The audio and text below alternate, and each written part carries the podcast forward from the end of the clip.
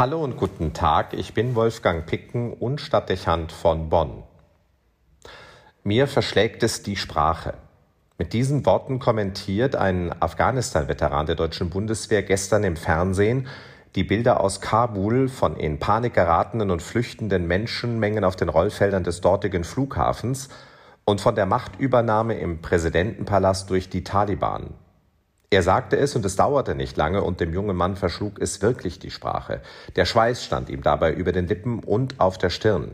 Er war sichtlich schockiert und fast möchte man sagen retraumatisiert. Seine Worte und der Ausdruck der Fassungslosigkeit sprechen vielen überall in der westlichen Welt und besonders in den an der NATO-Mission beteiligten Ländern aus der Seele. 20 Jahre seit dem Winter 2001 gab es in Afghanistan den wohl größten und längsten Militäreinsatz des Verteidigungsbündnisses. Die Aufklärungsbemühungen der Terroranschläge vom 11. September, wir erinnern uns, nahmen eine Spur auf, die in das Taliban-System nach Afghanistan führte. Von dort aus sollte der Angriff auf die Werte und die Freiheit des Westens initiiert und durchgeführt worden sein. Ein steinzeitlich anmutendes Terrorregime islamistischer Extremisten schien vom Rande der Welt aus zur ernsthaften Bedrohung der westlichen Welt geworden zu sein. Man erinnert sich an Bilder weggesperrter Frauen und an öffentliche Hinrichtungen, mit denen in Afghanistan scheinbar ohne jedes Zögern jeder Widerstand durch die Taliban im Keim erstickt wurde. Die Machthaber ignorierten die Menschenrechte und regierten mit Terror und Gewalt. Also sah man sich zweifach legitimiert, militärisch einzuschreiten, zum Schutz vor weiteren Terroranschlägen und um eine Bevölkerung von Unterdrückung und unsäglicher Armut zu befreien. Es gab zahllose Diskussionen und Proteste in der westlichen Öffentlichkeit, auch in Deutschland. Der Einmarsch der NATO-Truppen in ein islamisches Land wurde zudem in Teilen der islamischen Welt als Provokation verstanden und verschärfte vielerorts den Extremismus. Sehr bald wurde deutlich, dass dieses geografisch unübersichtliche Land am Hindukusch und der zähe Widerstand der Taliban die Militärs vor beinahe unlösbare Aufgaben stellen würde. Afghanistan war nicht einfach zu befrieden und die Taliban nicht zu verdrängen.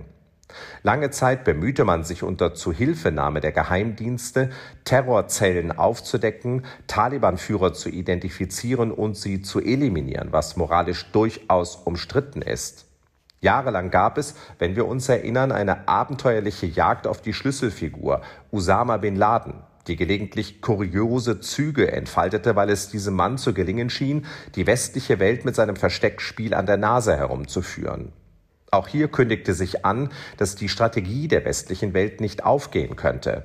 Die militärische Präsenz, die immer wieder verlängert werden musste, und die hohen Investitionen in die politische und soziale Infrastruktur, besonders auch in die Bildung, nahmen nur wenig Einfluss auf die Vitalität des islamischen Widerstands. Immer wieder kam es zu bewaffneten Konflikten und zu nennenswerten Verlusten bei der Zivilbevölkerung und eben auch den Soldaten der NATO-Mission.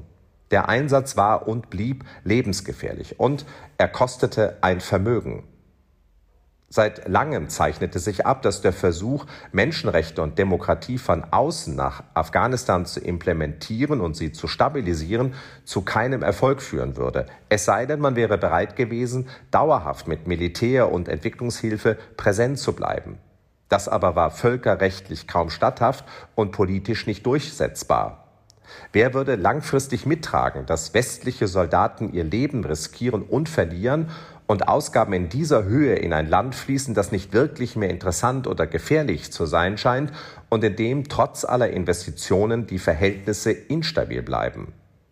Also entschied man sich unter Berufung auf die Souveränität Afghanistans, die Militärs abzuziehen und das Land zu verlassen.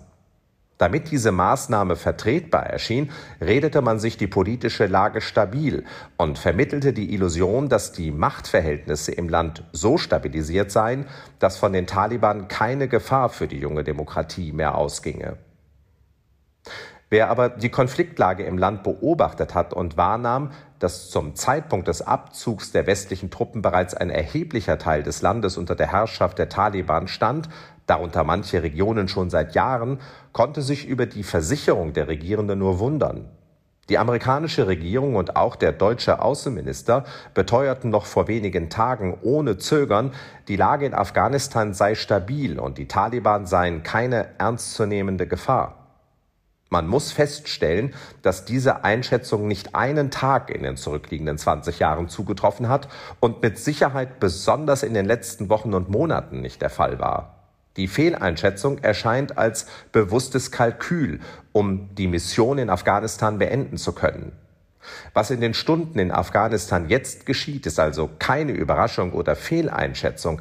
Es erscheint als bewusst in Kauf genommener Kollateralschaden einer vorher getroffenen politikstrategischen Entscheidung. Es verschlägt einem die Sprache, was Politik in Kauf nimmt und riskiert der Zusammenbruch einer jungen Demokratie, die Infragestellung von 20 Jahren Entwicklungshilfe und Aufbauarbeit, die Lebensgefahr für viele Menschen, Panik und Chaos. Die vielen Toten unter Militärs, Ordnungskräften und Zivilbevölkerung, von denen man sich jetzt fragt, warum sie sterben mussten. Die westliche Welt macht sich lächerlich und verrät mit diesem Vorgehen und diesen Bildern ihre eigenen Werte. Den Taliban bietet sie unfassliche Bilder von Überlegenheit, Stärke und Sieg. Nicht ausdenkbar, wie sehr das den internationalen Terrorismus beflügeln kann. Nicht unwahrscheinlich, dass es nicht lange dauern wird, bis die Sicherheit in Deutschland und in anderen Ländern wieder am Hindukusch gefährdet wird. Die Szenen aus Afghanistan könnten zum markanten Punkt in der Weltgeschichte werden. Es verschlägt einem die Sprache, wie skrupellos die westliche Welt ein Land aus den Händen fallen lässt und sich fast launenhaft von den Menschen abwendet und Menschenrechte und Demokratie dem Verfall preisgibt. Es verschlägt einem die Sprache und fast wird man befürchten müssen, dass es für die Verantwortlichen ohne Folgen bleibt, weil es alle Mächtigen der Welt so gewollt und zugelassen haben. Es verschlägt einem die Sprache und ich schäme mich. Wolfgang Picken für den Podcast Spitzen aus Kirche und Politik.